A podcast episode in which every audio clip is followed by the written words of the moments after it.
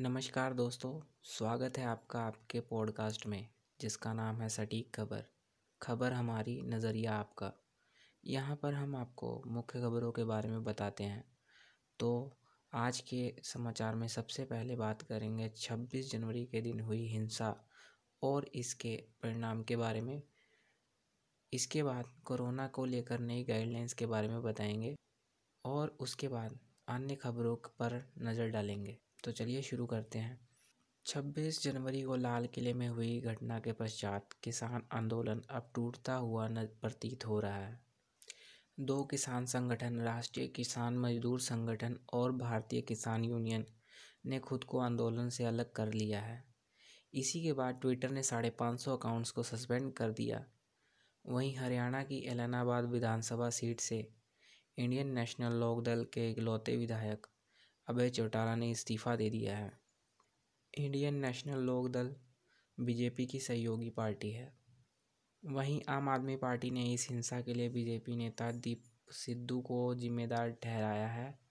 वहीं इस हिंसा के बाद एक फरवरी के दिन संसद की तरफ़ होने वाली मार्च को किसानों ने स्थगित कर दिया है। दिल्ली पुलिस ने ट्रैक्टर रैली में हुई हिंसा के लिए मेधा पाटकर, बूटा सिंह और योगेंद्र यादव को जिम्मेदार ठहराया है। बढ़ते हैं अपने अगले सेगमेंट की ओर कोरोना की नई गाइडलाइंस नई गाइडलाइंस में पहले की बजाय अब थिएटर्स को 50 प्रतिशत से भी ज़्यादा सीटें बुक करने की इजाज़त होगी। स्विमिंग पूल आम जनता के लिए भी खुल सकेंगे। वहीं एग्जीबिशन हॉल को भी आम जनता के लिए खोलने की इजाज़त होगी। बढ़ते हैं अन्य सेगमेंट की ओर। सुप्रीम कोर्ट ने तांडव फ़िल्म निर्माता को फटकार लगाई है और गिरफ़्तार और गिरफ्तारी पर रोक लगाने से इनकार किया है।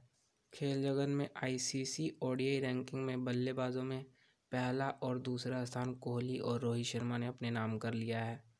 वहीं गेंदबाजों में न्यूजीलैंड के ट्रेंट बोल्ट पहले स्थान पर और जसप्रीत बुमराह तीसरे स्थान पर।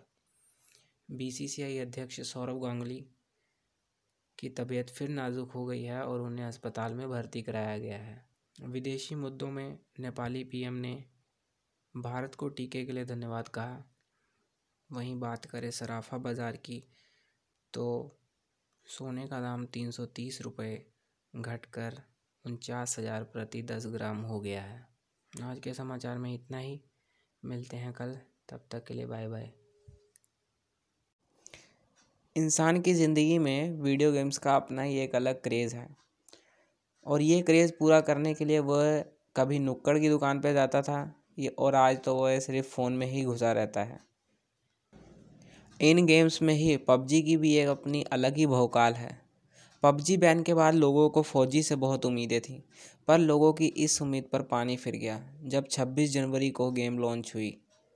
लोगों के अनुसार फौजी में सिर्फ़ ग्राफिक्स ही अच्छे हैं और हमले करने के लिए कुछ भी नहीं। गेम में सिर्फ़ तीन चीज़ें हैं चलते रहो, बचाव करो और मुक्के मारो। बस, इसके अलावा और कुछ ज़्यादा नहीं। गेम फौजी को बहुत सुधार की ज़रूरत है। उम्मीद करता हूँ कि इसके निर्माता इनके ऊपर ध्यान देंगे।